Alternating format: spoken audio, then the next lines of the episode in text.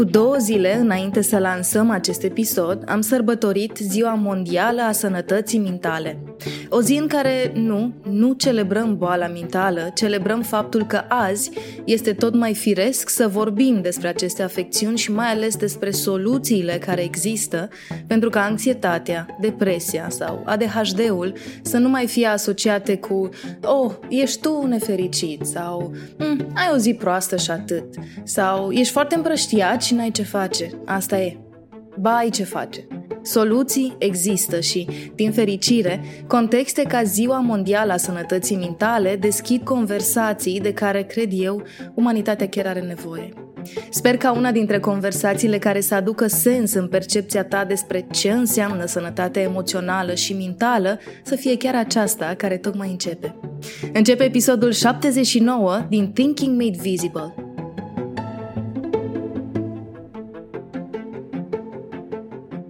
În minutele ce urmează, te invit să descoperi gândirea unui psiholog specializat în sănătate organizațională și psihoterapeut individual și de grup legat de contextul locului de muncă. Mi-am dorit să vorbesc cu Raul Lupaș despre asta pentru că majoritatea dintre noi petrecem cea mai mare parte a zilei la locul de muncă. Și da, mulți dintre noi lucrăm de acasă, chiar și eu când înregistrez aceste cuvinte, lucrez de acasă. Dar nici acest context nu este ideal și nici nu ne ferește de emoții, de gânduri sau de comportamente care pot, în timp, să devină nocive pentru sănătatea noastră mentală și emoțională. L-am întrebat pe Raul despre organizații mici și mari, despre cum se vede din perspectiva de angajator acest nou val de atenție sporită asupra sănătății emoționale a angajaților, dar și invers. Ce pot face din rol de angajat care își dorește să susțină un mediu organizațional sănătos? Și desigur, n-am putut să nu întreb despre diferențele dintre generații. Millennials, generația Y, generația Z, Alpha și altele. Și cum anume se simt aceste diferențe în contextele de muncă, așa cum le vede un specialist ca Raul, și mai ales cum se văd diferențele în felul în care generațiile își gestionează partea emoțională și chiar sănătatea mentală. Stai cu noi până la final. Cred că o să-ți placă perspectivele expuse de Raul. Audiție plăcută!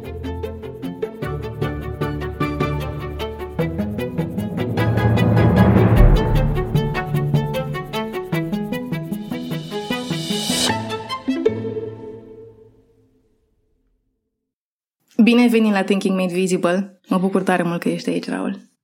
Bine te-am găsit, Madalina. Mulțumesc pentru invitație.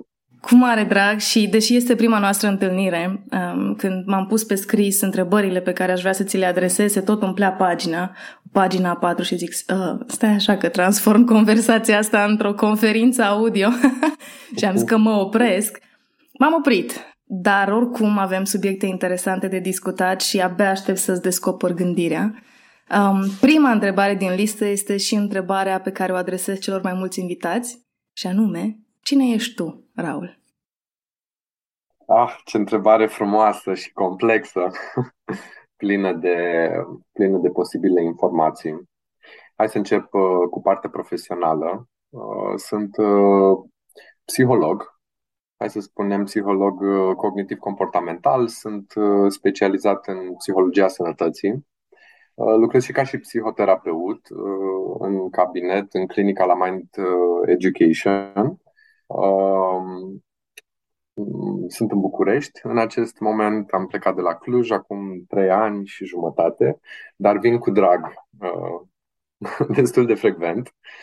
Uh, așa mare parte din activitatea mea profesională are legătură cu sănătatea organizațională și când spun sănătate organizațională mă refer la programe și proiecte care au legătură cu starea de bine a angajaților, cu acest concept de well-being, care a devenit tot mai popular așa și mai semnificativ în ultimii ani și cu aspecte ce țin de sănătatea mentală și emoțională a lor. Și aici uh, lucrez de la um, relațiile de, la, de colaborare cu specialiștii din resurse umane, um, alături de care construim astfel de programe customizate de la o companie la cealaltă, Ehm, la munca cu echipele efectiv și aici vorbim despre echipe de management, leadership echipe de angajați și în cele din urmă și pe sesiuni individuale, care pot să fie de coaching, de psihoterapie, de consiliere. Asta e activitatea mea profesională, să spunem, în, în, în zona de companie, în zona corporate. Lucrez și ca și psihoterapeut individual, predau la ASE în București, Psihologia Muncii, o activitate care mă bucură tare mult și uite, o să fiu în al patrulea an în care predau. Cu studenții e foarte fain pentru că au un uh, grad înalt de curiozitate și deschidere. Sunt o generație care, printre multe caracteristici, au acest drive de a se dezvolta, de, a, uh, de a-și integra competențe ce țin de partea aceasta de sănătate mentală și emoțională. Um, ce-ți mai spun despre mine? Sunt, uh, sunt în anul 3 la doctorat deci, uh, cu puțin noroc și efort, uh, o să îmi termin și doctoratul și, așa cum uh, mi-au tot recomandat unii prieteni și apropiați de-a lungul timpului, cumva să închei odată acest proces de învățare continuă, care personal eu cred că nu se va încheia niciodată în cazul meu, pe de parte și pentru că e necesar pentru ceea ce fac eu, dar și pentru că îmi place. Uh, oare am acoperit așa din... Ai de regulă avem această tendință să mergem în uh, cu ce mă ocup, practic, uh-huh. care e identitatea mea profesională. Și cred că am... Da, da, și voiam să ai spațiul în care să spui toate astea pentru că eu cred foarte mult că experiența vine din faptul nu doar că stai 15 ani în același job, ci că în aceeași arie mergi în mai multe contexte, așa cum e la tine, cadrul în care predai altor tineri și ești invariabil conectat cu lumea lor, cadrul în care ești conectat cu cei din companii, oamenii de HR din companii, dar și angajații și Asta cred că e și ce m-a atras la a porni o conversație cu tine despre exact sănătatea mentală în organizații, faptul că ești pe mai multe baricade, dacă pot să zic așa, și fiind pe mai multe baricade, auzi mai multe voci, mai multe cerințe, mai multe dorințe și mai multe... Uh, trebuie să cauți soluții din mai multe perspective. Așa că mulțumesc da. pentru introducerea asta. Da, mulțumesc și eu. Să știi că ascultându-te așa îmi dau seama că parcursul acesta în care am explorat și în continuare lucrez în uh, mai multe zone sau arii, uh, n-a fost neapărat unul ușor, uh, în sensul că nu, nu pot să mă nu știu, proclamez un individ care a știut foarte devreme în viață ce vrea să facă din punct de vedere profesional. Alegerea mea de a merge către psihologie a venit după ce eu am făcut facultatea de științe economice, am făcut un masterat în afaceri internaționale și am lucrat în câteva domenii și pe acea vreme cumva a fost așa o zonă explorativă, dar atunci a fost mai degrabă și, și influențată de faptul că nu nu aveam această convingere că de fapt a, a, acea zonă este strict uh, legată de viitorul meu profesional. Și a venit desigur și cu provocări și cu o să spunem, incongruență la nivel identitar, adică nu știam exact, dar știam că nu, e, nu este suficient și după a venit psihologia. Dar, într-adevăr, așa ca temperament și personalitate, mă văd cam toată viața având mai multe tipuri de activități. Nu, nu m-aș vedea neapărat doar psihoterapeut. Există vreuna dintre ele care azi îți place cel mai mult? Hmm.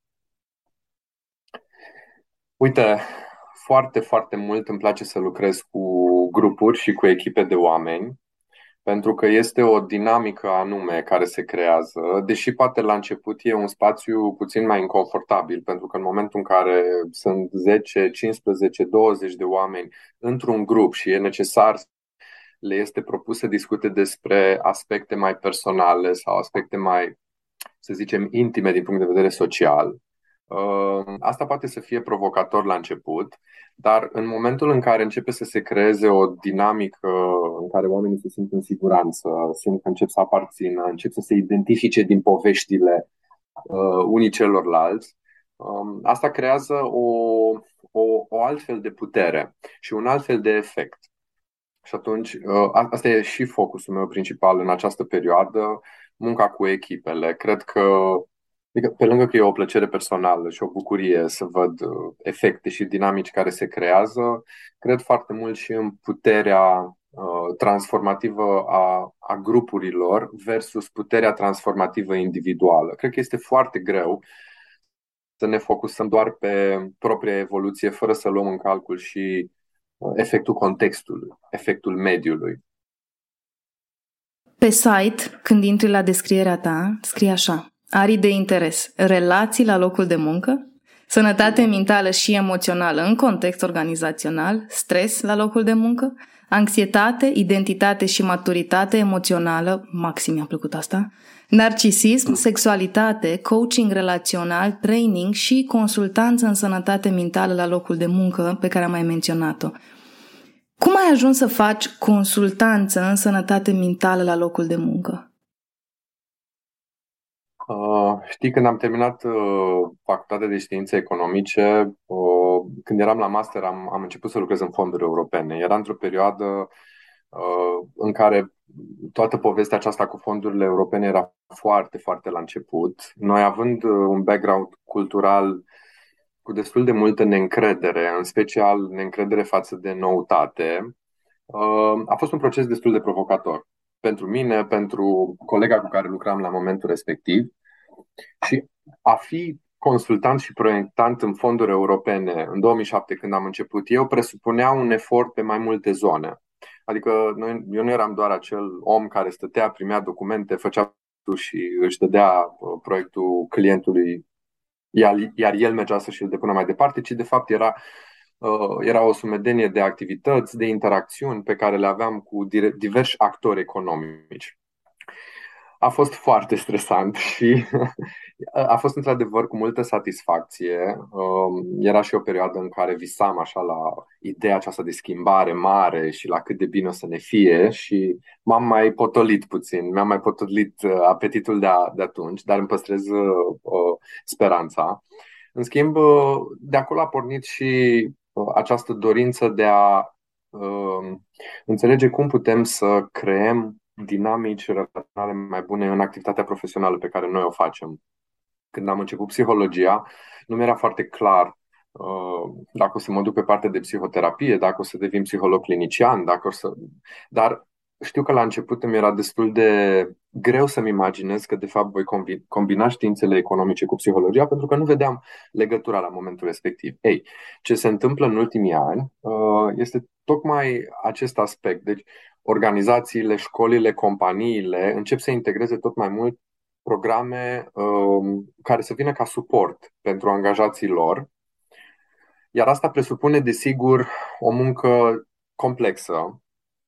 Uh, deci, de la, de la începe cu o idee, uh, nu știu, îmi doresc ca oamenii să aibă mai puțin stres și să se simtă mai bine, ca să fie mai performanți, asta presupune un proces proces care pornește de la zona aceasta de colaborare cu experți, cu specialiști, alături de care să customizăm programe care să ne ducă la un efect benefic apropo de obiectivele companiilor, organizațiilor, fie ele organizații mici, mari, foarte mari. Uh, desigur că în funcție de mărimea organizației și complexitatea crește, dar asta presupune un proces, în primul și în primul rând, de consultanță organizațională. Și desigur că termenii aceștia pot fi definiți în foarte multe feluri. Spre exemplu, coachingul astăzi este văzut în diverse feluri. Dar coachingul poate să aibă legătură și cu partea de psihoterapie și psihologie, dar în sfârșit nu o să intru în asta.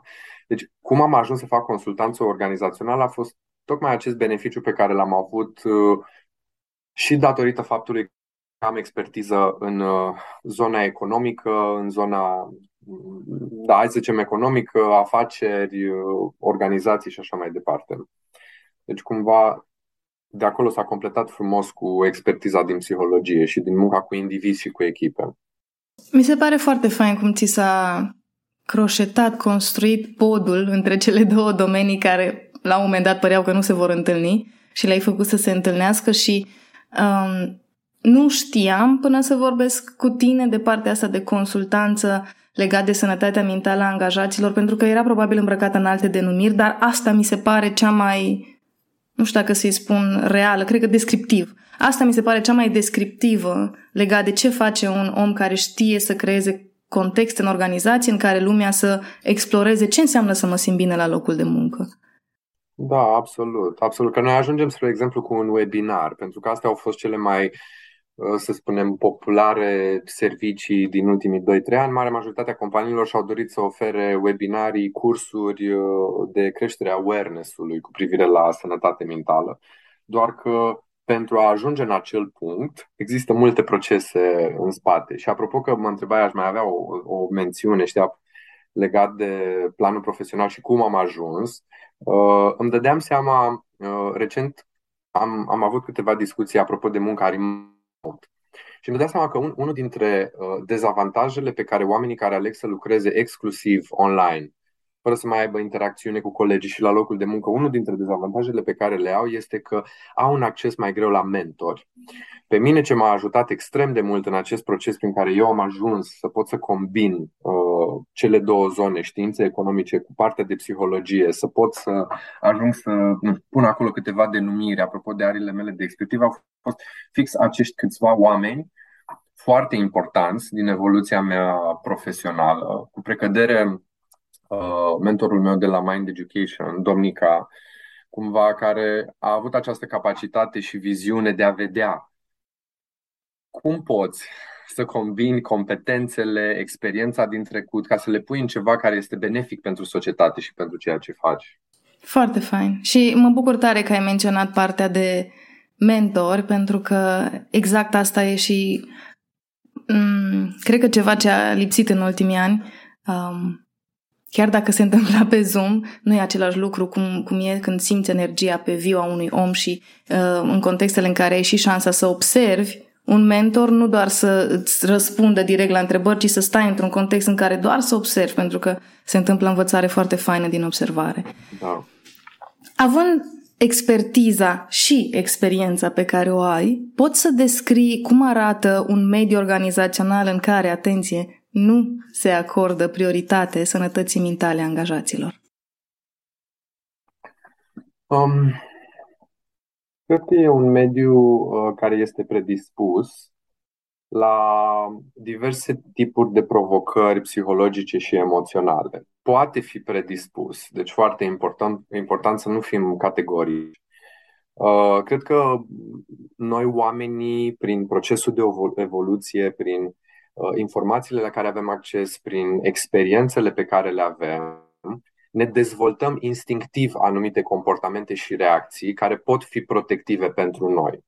Totuși, uh, pentru că complexitatea muncii a crescut foarte mult, pentru că noi avem o nevoie continuă de a ne dezvolta competențe noi la locul de muncă, pornind de la cele tehnice, cum ar fi utilizarea, nu știu, unui laptop sau a programelor de care avem nevoie sau, nu știu, a instrumentelor care ne ajută să muncim în mediul uh, de tip remote mergând către competențele sociale, emoționale, relaționale, psihologice, care nu mai sunt un subiect de discuție dacă avem nevoie de ele sau nu. Avem nevoie de ele. Unele uh, le dezvoltăm instinctiv, pe unele le-am tot auzit de-a lungul timpului. Faceți mișcare 30 de minute în fiecare zi.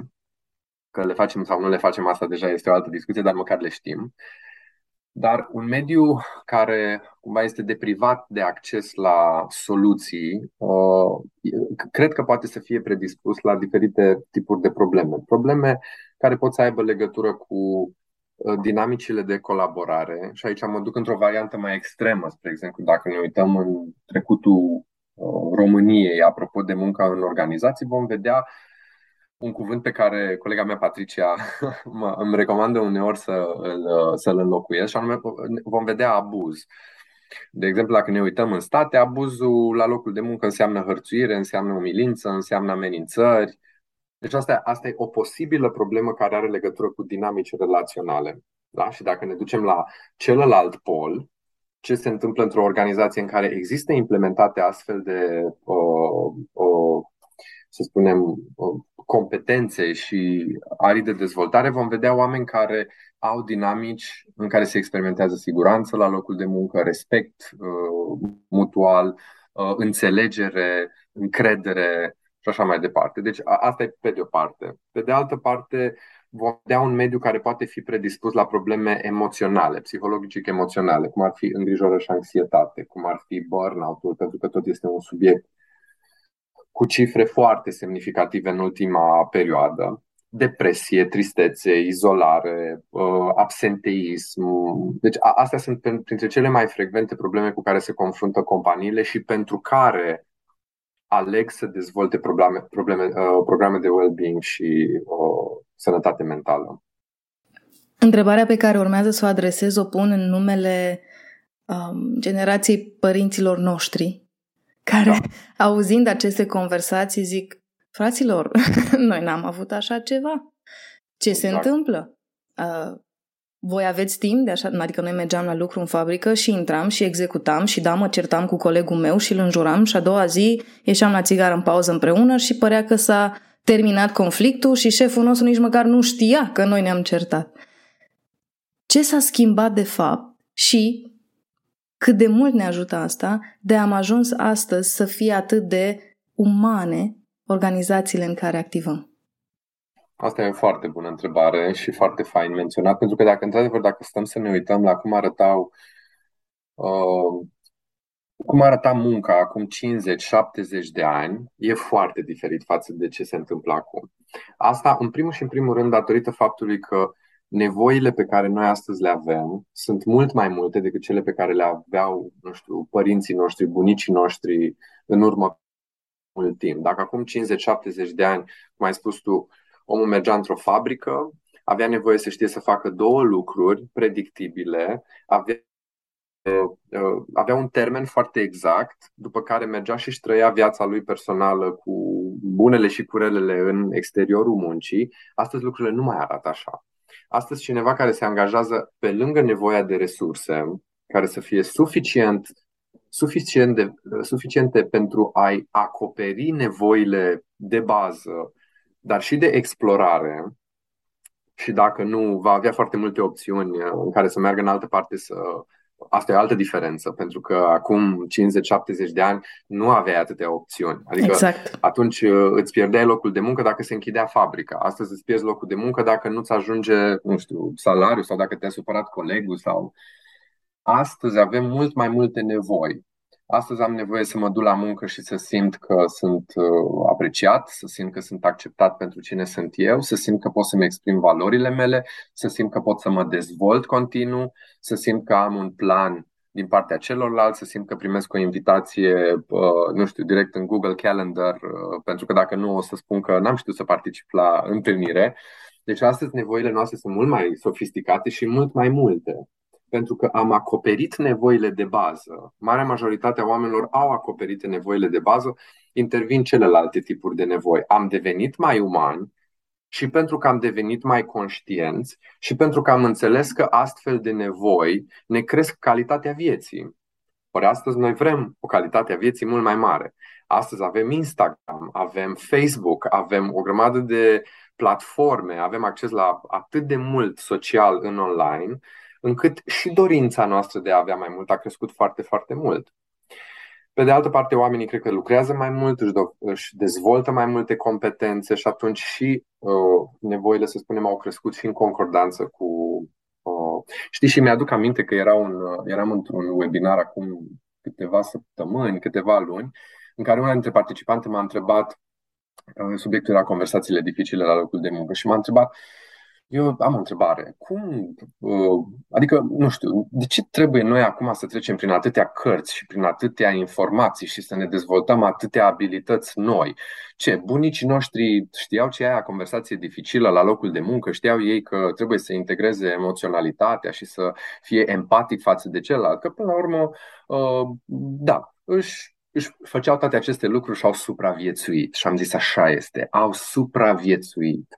Noi astăzi nu mai vrem doar să supraviețuim. Noi astăzi vrem să fim fericiți, vrem să avem o stare de bine crescută, vrem să avem acces la experiențe, vrem să experimentăm uh, emoții pozitive, vrem să simțim că avem că, e, că este sens în ceea ce facem și vrem, foarte, foarte important, să avem relații de calitate, desigur asta poate necesită o definiție uh, uh, luând în calcul mai mulți piloni, dar vrem mult mai multe. Nu mai vrem doar să supraviețuim. Și atunci, ca să îndeplinim toate aceste condiții, avem nevoie să învățăm lucruri noi, în primul și în primul rând.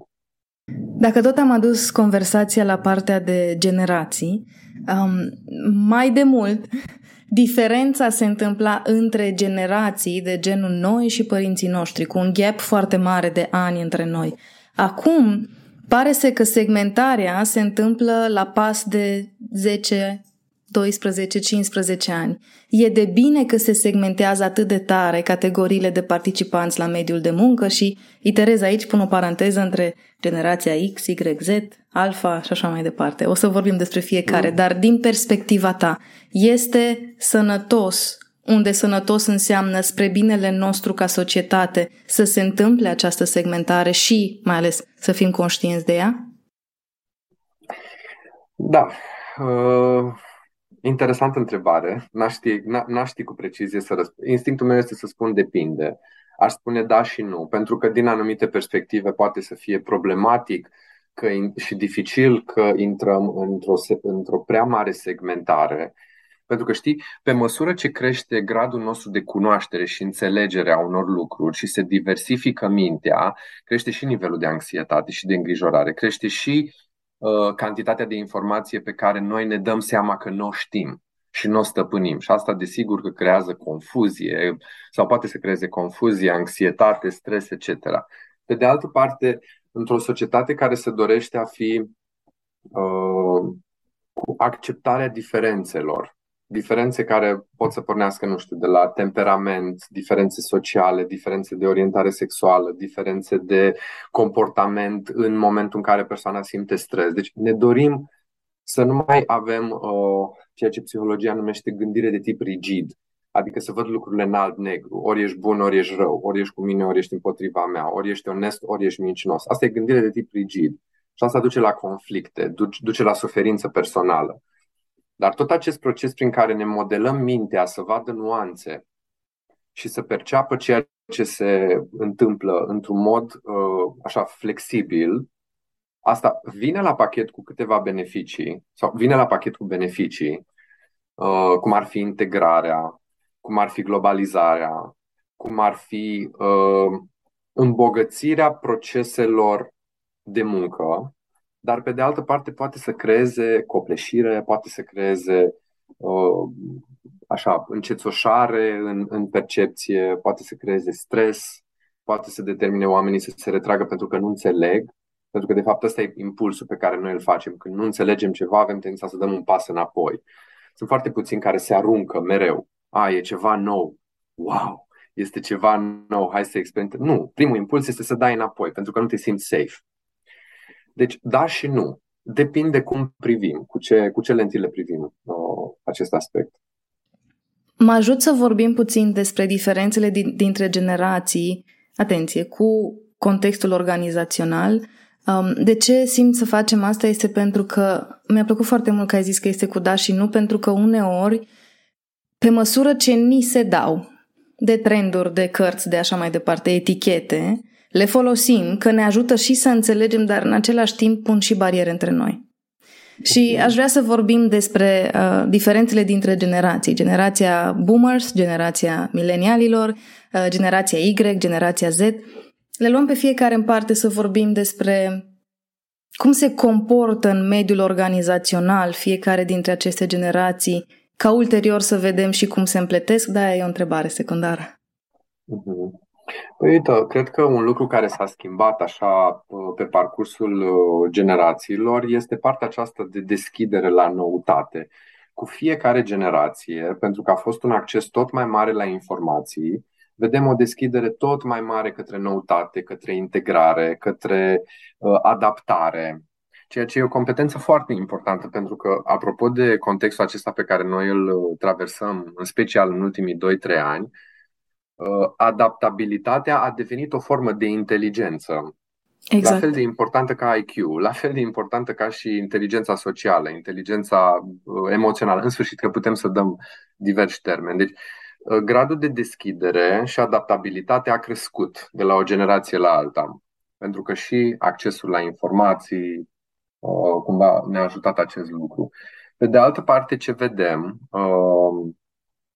Vedem că Um, gradul de reziliență de la o generație la alta a scăzut. Și dacă hmm. ne uităm acum la uh, persoanele mai tinere, alături de foarte multe calități pe care le au, și vorbim aici despre tinerii emergenți, 18, 24, 26 de ani, vom vedea foarte multă creativitate, vom vedea foarte multă deschidere, vom, vom vedea o dorință de a se înțelege și de a se dezvolta, dar vedem un grad de autonomie mai scăzut.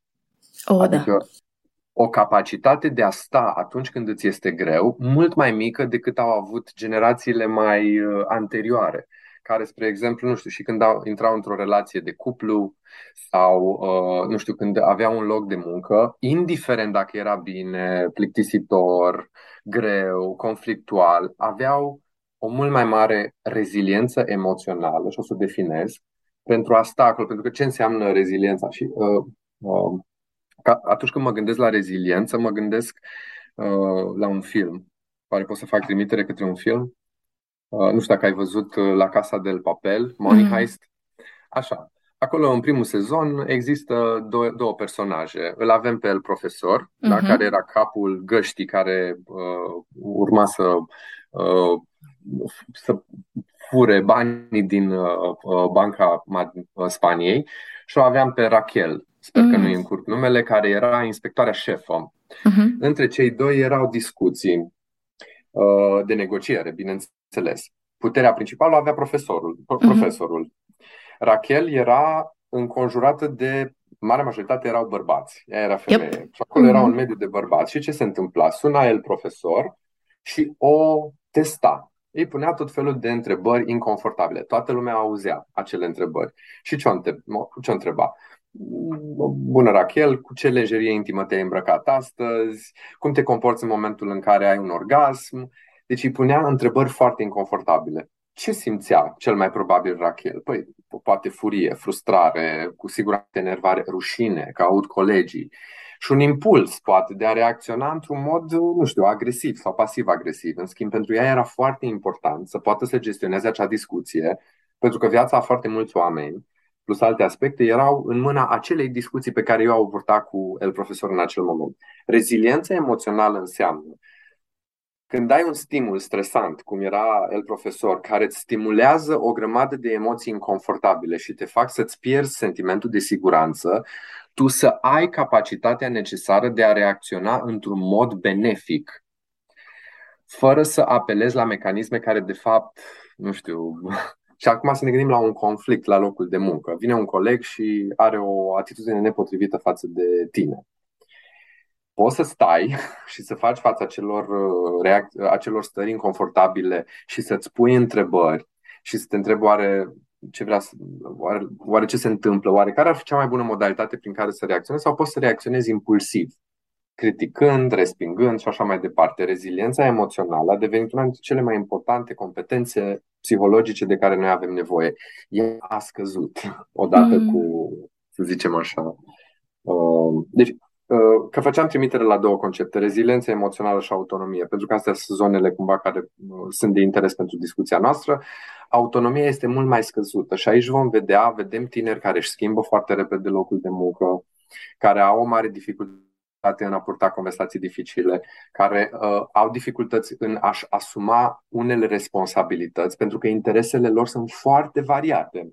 Și atunci ar vrea foarte mult, preferabil foarte repede, preferabil cât mai ușor. Ori realitatea ne arată că nu așa funcționează lucrurile.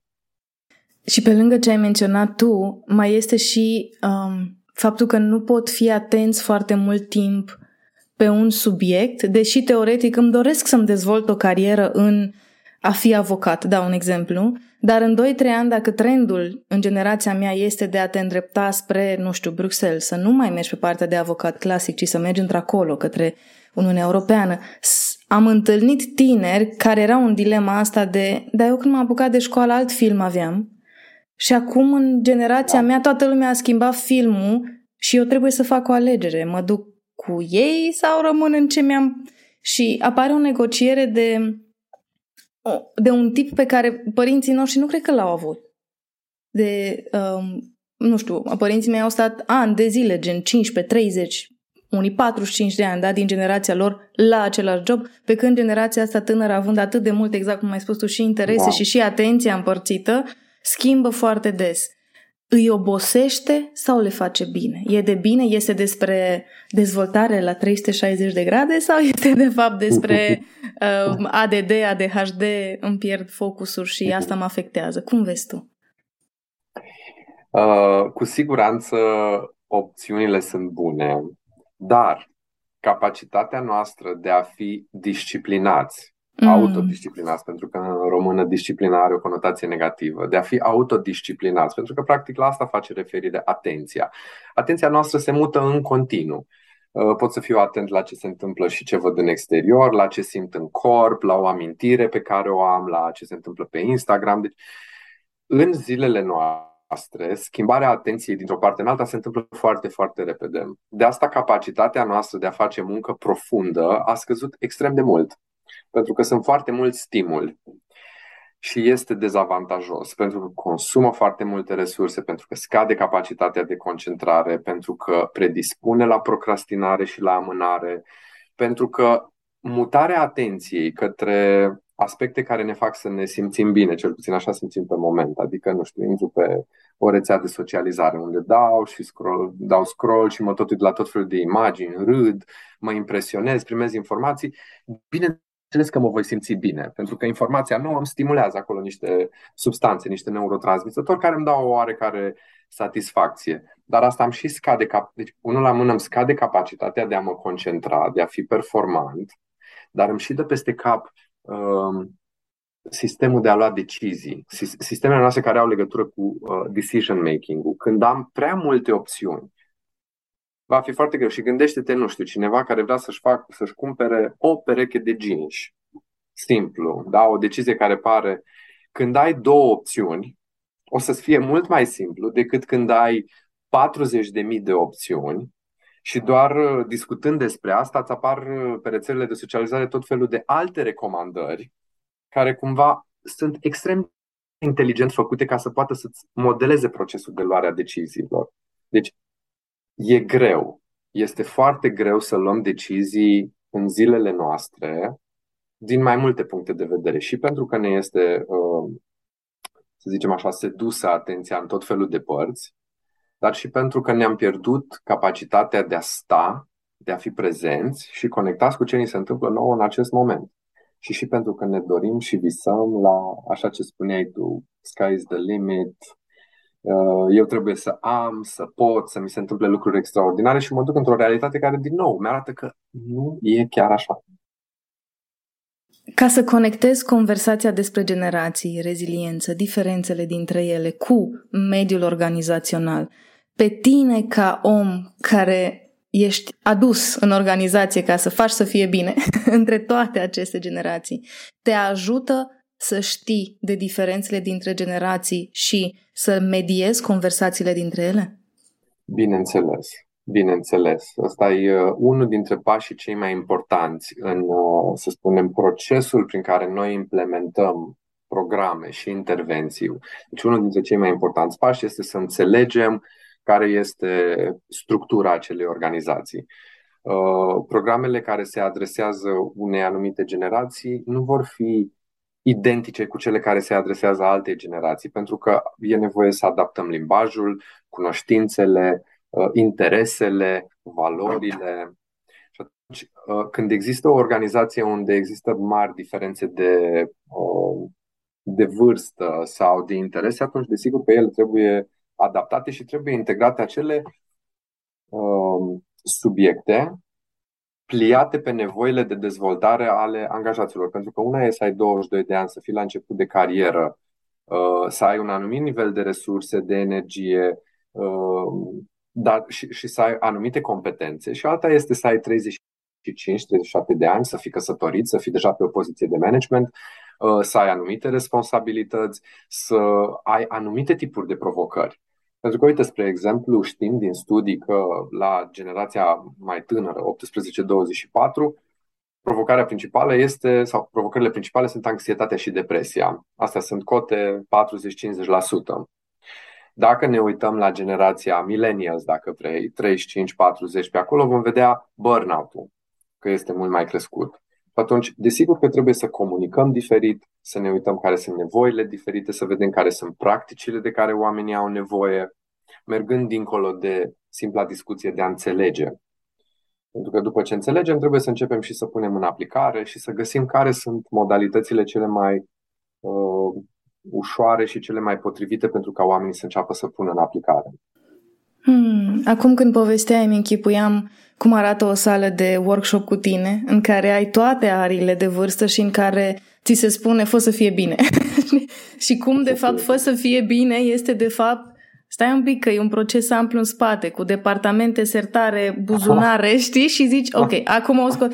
Acum, auzindu-te vorbind și um, studii, adică e mult să spun că studiez, dar văd cât de multe diferențe sunt între aceste generații și cerințele și nevoile lor, îmi dau seama că este nu cu nice to have, ci este imperativ să ai un om care să știe să traducă toate cererile, dorințele și um, universurile mai multor generații și să le pună pe masă să zică, știți, de fapt, vă cam doriți aceleași lucruri, um, numai că le numiți diferit și sunteți aici la un loc cu toții și hai să facem să fie bine. da, da, da. Uite, mi-a plăcut că ai zis uh, la început cuvântul proces. Asta este un lucru care, care e important indiferent de generație, indiferent de organizație, indiferent de om. Discuția despre faptul că starea noastră de bine, sănătatea noastră mentală și emoțională presupun un proces indiferent ce vârstă avem și din ce generație facem parte. Este un angajament pe care noi ni-l asumăm, care poate la început este mai complex, mai provocator, dar pe măsură ce exersăm, devine mai ușor, doar că este un proces de viață. La fel cum mm. avem grijă de sănătatea noastră fizică și nu putem să facem, de exemplu, mișcare fizică o săptămână și cu asta basta, la fel e necesar și pe, și pe partea de minte, de psihic. Deci asta e o discuție comună pentru toată lumea. Dacă vrem și ne dorim o calitate profesională, personală crescută, avem nevoie să integrăm și acest subiect care presupune un proces. În dinamicile din organizații, de multe ori se împarte conversația între noi și ei. Noi fiind de multe ori angajații și ei fiind angajatorii sau managerii care sunt cel mai aproape de angajatori. Um, unii dintre antreprenorii alături de care am șansa să lucrez îmi zic așa, atât de multe conversații sunt despre ce au nevoie angajații și ce ar trebui eu să le dau și așa mai departe, dar pe mine nu mă întreabă nimeni nimic. Pe mine nu mă întreabă dacă mi bine. Te întreb pe tine, um, cum faci ca antreprenor să ai grijă de oamenii tăi în timp ce ai grijă și de tine, fără să ajungi să fii frustrat de faptul că toată lumea te încurajează să faci să fie bine pentru millennials care sunt acolo la tine la birou, dar pe tine nu te trage nimeni de mâne că se întreabă și tu cum mai ești? Da, da, da. Com, com, bună întrebare. Complex răspuns, din nou. Deci, responsabilitatea ar trebui să fie multidirecțională. Într-adevăr, vedem uh, și în ultimii ani am văzut, spre exemplu, specialiști în resurse umane care uh-huh. investesc extrem de mult timp pentru, pentru, bine, pentru buna funcționare a organizației, a managerilor, a angajaților, dar care se neglijează pe ei. Amin. Nu neapărat că se neglijează, poate e o expresie prea dură, dar care nu au ei la rândul lor un suport, pentru că foarte mult a fost focus pe angajat dezirabil este ca fiecare dintre noi să ne asumăm o responsabilitate și față de exterior. Indiferent dacă sunt angajat și lucrez cu niște manageri sau angajatori sau specialiști de resurse umane sau sunt manager la rândul meu. Deci, cumva, buna funcționalitate a unei organizații este dată de buna funcționalitate a tuturor categoriilor, a tuturor claselor. Și da, am văzut nenumărați manageri care Uh, s-au hiperresponsabilizat în ultimii ani și nu doar în ultimii ani, pentru că e și o tendință când îți ai un rol de management, e o tendință de a-ți asuma responsabilități uh, în plus și până la urmă probabil vine la pachet. Uh, dar fără să, ce menționam anterior, fără să promovăm lipsa de autonomie a celorlalți. Adică eu îmi doresc doar să primesc și să fac să-mi fie mie bine dar îmi este greu să aplic această regulă simplă de reciprocitate în relație, pentru că sunt prea centrat pe ceea ce am eu nevoie. Și atunci, în, uh, pentru că unul dintre subiectele cheie uh, pe care noi de la Mind Education le discutăm și le promovăm, dar care vin din foarte multe studii, este că pentru a func- uh, are legătură cu faptul că pentru a funcționa bine la muncă avem nevoie de relații de calitate. Deci relațiile de calitate impactează calitatea muncii și capacitatea noastră de a funcționa eficient. Și relații înseamnă diverse lucruri, dar un, în primul și în primul rând înseamnă o responsabilitate reciprocă. Atât timp cât suntem adulți, responsabilitatea este reciprocă și împărtășită. Nu suntem adulți, unii cu comportament de adolescenți și alții cu, cu comportament, nu știu, de Aș vrea să intrăm în două roluri uh, spre finalul conversației, pentru că știu că ne ascultă și angajatori, ne ascultă și angajați și aș vrea să audă de la tine cum i-ai încuraja să abordeze aceste două situații. Și prima este așa. Cum pot eu, ca angajat căruia îi pasă de mediul organizațional în care se află și care vede că ceva nu-i bine, cum pot să abordez aceste lucruri fără să pară că sunt smart ass care își dă el cu părerea și vii tu și te bagi să-mi spui mie, manager, că ceva nu-i bine. Cum, efectiv, fraza sau contextul sau povestea, jocul de rol pe care să și-l imagineze un angajator căruia, pun accent încă o dată, chiar îi pasă și vrea să deschidă o conversație despre știți, am putea să facem un pic mai bine. Frumos. Pentru mine sună bine. Uh, o, o înțeleg și chiar cred că zilele trecute am avut o discuție în care unul dintre manageri îmi spunea, uh, cu care lucrez și în sesiuni individuale, îmi spunea, am un nou coleg care văd că trece prin aceleași tipuri de probleme pe care le-am avut eu acum câțiva ani. Lucrează prost, nu-și ia pauze, e cu un pas în burnout și i-aș spune lucruri, dar cum să mă tot duc să-i spun lucruri fără să aibă percepția că, nu știu, mă dau mare sau bine că le-ai învățat tu pe toate.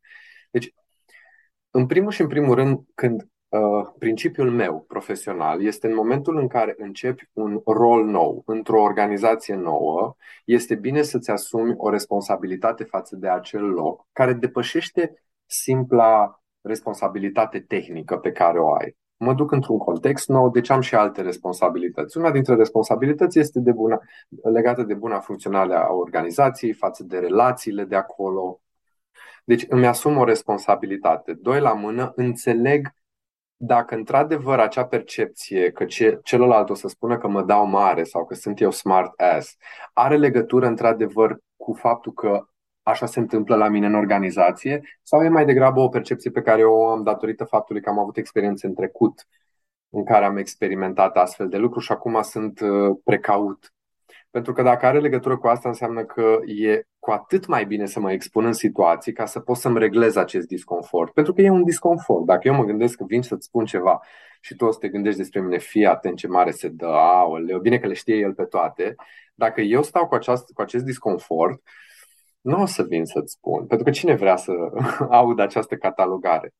Și desigur că după avem a, a, a, această abilitate pe care din nou noi la Mind o și explorăm foarte mult noi ca angajați, dar și pe care o, o ducem mai departe, capacitatea de a purta conversații chiar dacă ele sunt dificile, mm. dar să învățăm cum să facem acest lucru. Când mă duc să port o discuție de feedback, nu mă duc să port o discuție prin care te critic prin care îți las de înțeles că tu nu faci bine și că eu știu mai bine, ci prin acea discuție explorăm care sunt posibilitățile. Eu te invit într-o conversație. Eu te întreb dacă tu vrei să știi care este perspectiva mea asupra lucrurilor. Creez un context și un cadru. Ca să poți să port o astfel de discuție, avem nevoie de o relație cât de cât de încredere. Ca tu să percepi că intențiile mele sunt bune, că nu am intenții ascunse, că nu vreau să mă dau mare, că nu vreau să am alte intenții decât cele bune. Și pentru asta avem nevoie de uh, siguranță la locul de muncă, avem nevoie de încredere. Conversațiile dificile sunt unul, un, una din, unul dintre exercițiile care ne ajută să creăm încredere și siguranță. Dar, din nou, nu mă duc în conversație criticându-te, fiind ex- ex- excesiv de negativ, și poziționându-mă ca și cum eu le știu și tu trebuie să faci așa cum spun eu. Explorăm împreună posibilități. Are Brené Brown o vorbă, nu mai știu în care dintre cărți, dar are o vorbă în care spune, a, cred că despre Volt este asta, despre descrierea celor uh, litere, Plecăm de la premisa faptului că ne dorim cu toții același lucru și că intențiile tale în această conversație sunt unele bune cu scop de a fi și constructive. În momentul în care cu toții aliniați la masă cădem de acord că, băi, suntem aici pentru același scop, momentul în care se spune chiar un lucru mai greu de digerat, este când îți repeți în cap, are intenții bune, are intenții bune. Vine să-i dau una, dar are intenții bune. Parcă nu-ți mai vine să sar, să intri în luptă când îți amintești și am căzut de acord cu toții că we are here for the same purpose. Crezi în asta? Cred în asta. Cred, cred în faptul că la locul de muncă avem nevoie să putem, să putem purta conversații. Pun aici un asterisc. Nu oricând, nu oricum. Pentru că dacă avem această senzație că putem să spunem orice, oricând, să avem libertatea, e 2022 către 2023, e dreptul meu, nu. Avem nevoie să învățăm cum să comunicăm, nu să, nu să păstrăm pentru noi și să ascundem până când facem implozie, dar și cum să comunicăm acele lucruri, în special atunci când lucrurile sunt dificile. Avem uh, șanse mult mai mari să putem să discutăm lucrurile grele în momentul în care există o dinamică bună, în momentul în care există un spațiu de siguranță. Dar da, avem și o responsabilitate pe cum transmitem informațiile, pentru că s-ar putea fix intențiile mele să fie bune, doar că efectul să fie unul care nu este bun. Și noi avem nevoie și să avem intenții bune, dar să ne intereseze și efectul pe care îl avem asupra celorlalți. Ah, ce minunat ai pus asta! Foarte fain, pentru că de foarte multe ori justificare... Dar intențiile mele erau bune. Păi da, dar ai dat de pământ cu colegul tău. Efectul a fost... N-a da, fost deloc unul bun. Trebuie aliniat și cu practica. Mai spus tu, dai de pământ cu celălalt și tu o împachetezi într-o poveste foarte bună, pentru că noi putem să ne spunem povești foarte oi, bune. Oi, oi. Dar eu am, am avut intenția bună. De fapt, eu voiam să creștem performanța. Da, dar m-ai insultat. Uh-huh. Da, dar m-ai uh-huh. făcut să nu dorm aseară, că m-am dus acasă pentru că mi-ai zis niște lucruri și sunt și diversi... Uh, uh, acum o să fac o trimitere poate și uh, ușor așa bold. Uh, gândește-te la unele voci care sunt și la noi în cultură care spun niște lucruri adevărate, dar o spun pe o tonalitate atât de nepotrivită și de abuzivă, încât pentru unii ajunge și spune, a, da, chiar sunt adevărate unele lucruri pe care le spun. Degeaba sunt adevărate unele lucruri pe care le spui dacă le spui într-un mod agresiv, violent și abuziv față de oameni. Pentru mm. că tot ce vei face este să faci acei oameni să se simtă rău. Și da, uneori oamenii vor face schimbări când se simt amenințați, but this is not the way. Asta nu este calea pentru o minte sănătoasă. Mă leg de fraza pe care ai spus-o. Uneori oamenii se simt amenințați și uh, completez cu al doilea context în care aș vrea să, să croșetăm. Ești antreprenor. Ești liderul unei organizații sau intraprenor, managerul unui departament. Și observ că nu sunt bune lucrurile și spui e responsabilitatea mea să creez un program, să cer ajutorul unui om ca Raul, să vină și să repare pentru că văd că oamenii mei sunt epuizați, s-au creat bisericuțe, uh, își dau din astea așa în ședință cu sarcasm, nu știi exact ce a fost aia, a fost glumă sau ai vrut de fapt să-l rănești și tu observi aceste lucruri. Care este, din perspectiva ta, felul elegant și sănătos și pentru oameni, dar atenție, și pentru obiectivele afacerii, să nu uităm că contextele organizaționale, multe dintre ele sunt cu scop de a face profit, sunt organizații, sunt business-uri, sunt afaceri, da? Care este felul frumos în care i-ai recomanda unui antreprenor să abordeze situația de ok, avem nevoie de o schimbare și o să apelăm la un specialist ca Raul să ne ajute să mediem aceste lucruri fără ca cineva din acei oameni să se simtă amenințați. Mm. Sunt, uh, sunt, sunt câteva lucruri pe care un manager și un lider le, le poate face. Unul la mână, cred că ar trebui să știi asta apropo de așteptările noastre, pentru că fiecare avem diverse așteptări pe diferite zone ale vieții noastre. În primul și în primul rând, cred că ar trebui uh, să, să-și regleze așteptările. Vor fi oameni care se vor simți amenințați, chiar dacă intențiile sunt frumoase, trimise în mod curat. Uh, deci să, să pornească la drum cu intențiile bune, să găsească contextul și cadrul necesar în care să poată să transmită astfel de informații, pentru că ele uneori pot să fie sensibile. Făceam un exercițiu la un moment dat cu o echipă și aveau un uh, profil a unui angajat construit, desigur, care trecea printr-o mare dificultate emoțională și echipa, echipele, care erau mai multe, aveau care sunt recomandările voastre și unele dintre echipe recomandau l-am trimite la psiholog. Da. Doar Salut, ești cel mai enervant coleg. Du-te la psiholog. Uh, nu. Da. Deci, desigur că trebuie să fim cu mare sensibilitate față de disconfortul oamenilor. Pentru unii oameni va fi mult mai dificil să, uh, să, să-și imagineze că o să, nu știu, înceapă o discuție cu un psiholog sau că o să intre într-un program de dezvoltare sau de construcție psihologică alături de un psiholog. Asta pentru unii s-ar putea să fie science fiction, s-ar putea să fie foarte, foarte inconfortabil și atunci e necesar să uh, fie cu sensibilitate. Dar recomandarea este ca liderii să uh, fie mereu atenți la uh, layerul acesta de încredere pe care angajații l-au față de management, pe care l-au față de organizație. Într-un studiu pe care l-am făcut cu colegii mei anul trecut, am văzut că încrederea într-un viitor personal și profesional mai bun a scăzut destul de mult și la români. Adică oamenii nu mai cred. O parte dintre ei nu mai au încredere în viitorul personal și profesional. Nu o să fii motivat să faci schimbări, să depui efort, dacă tu nu ai încredere și nu ai speranță într-un viitor.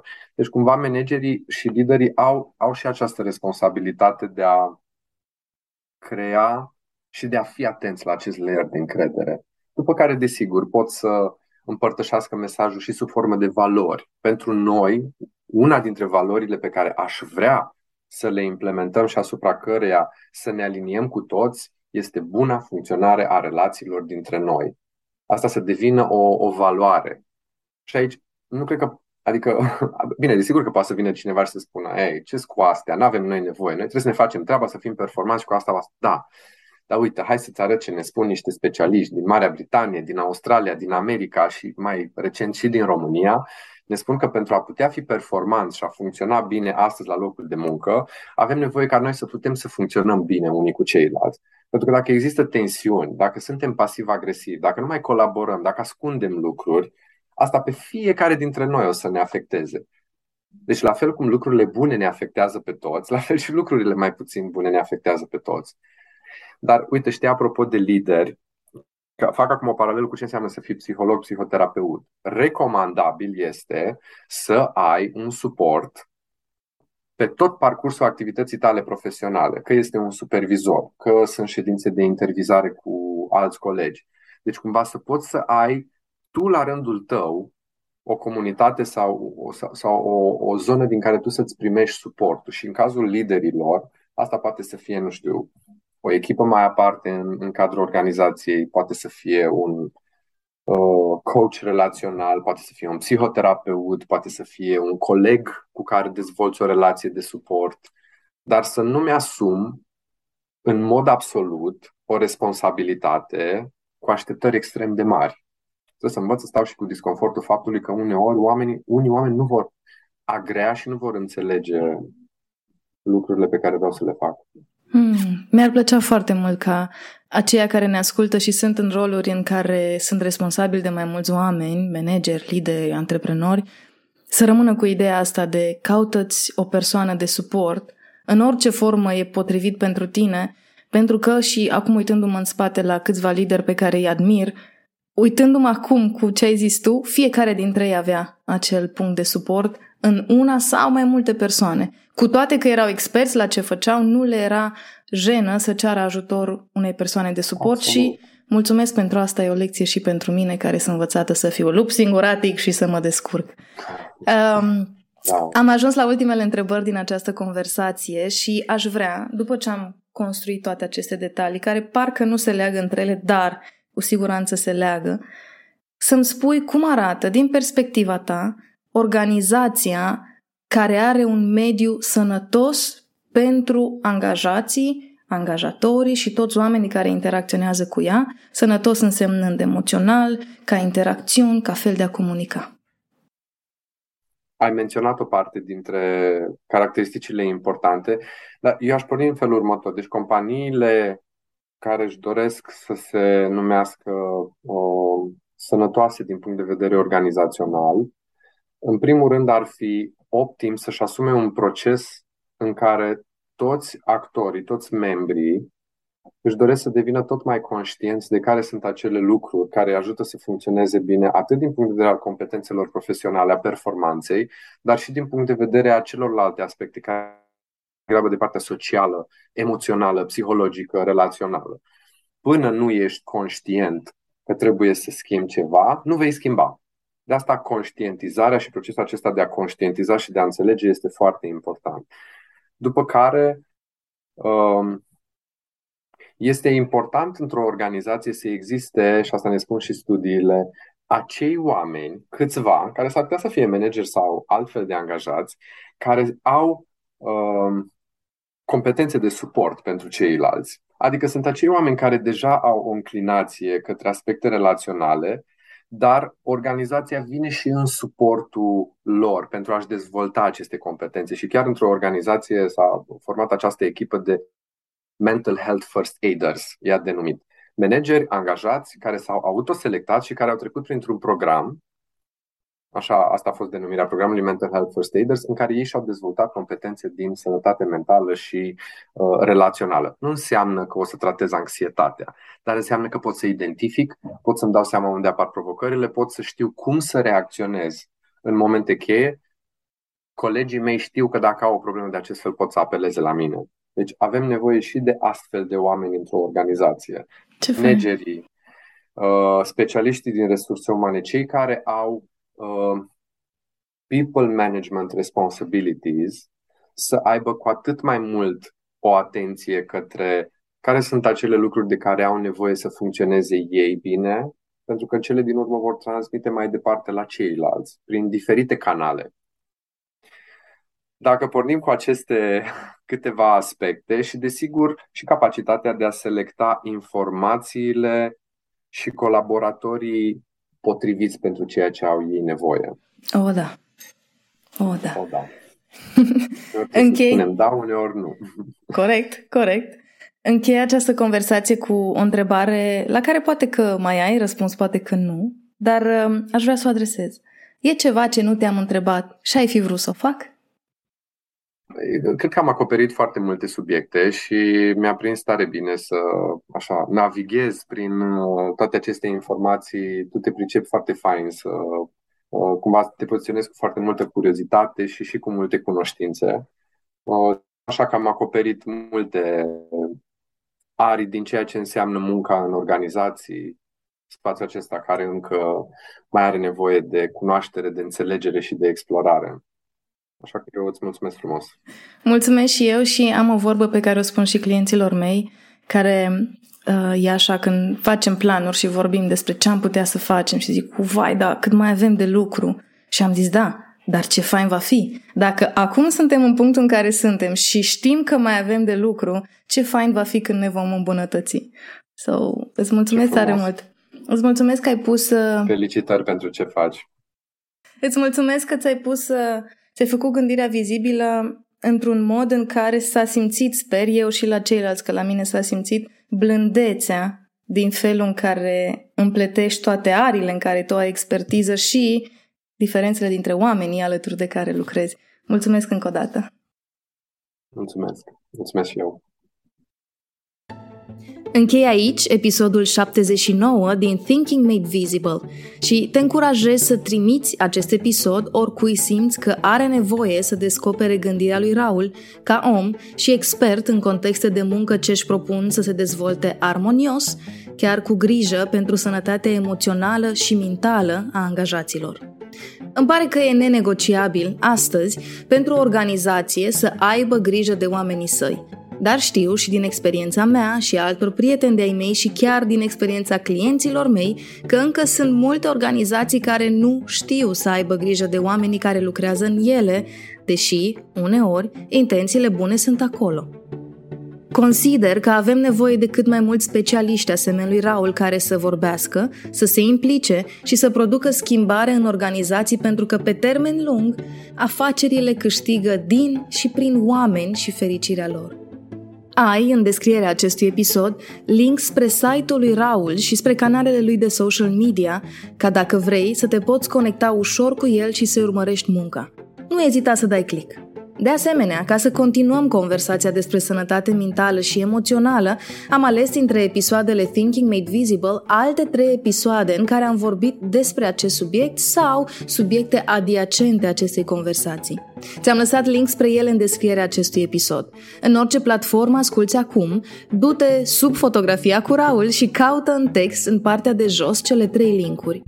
Continui ascultând și alte episoade, călătoria ta în a descoperi gândirea altora despre de ce contează să fim conștienți și sănătoși emoțional în contexte de muncă. Sper să-ți placă și acele episoade și mai ales sper că ți-a plăcut acest episod. Eu revin cu un nou episod săptămâna viitoare, ca întotdeauna, iar între timp te încurajez să-ți faci gândirea vizibilă pentru binele tău emoțional și chiar și pentru sănătatea ta mentală. Și da, îți spune aceste cuvinte un introvert care abia acum învață să spună mai clar ce simte. Învăț și eu alături de tine. Pe curând!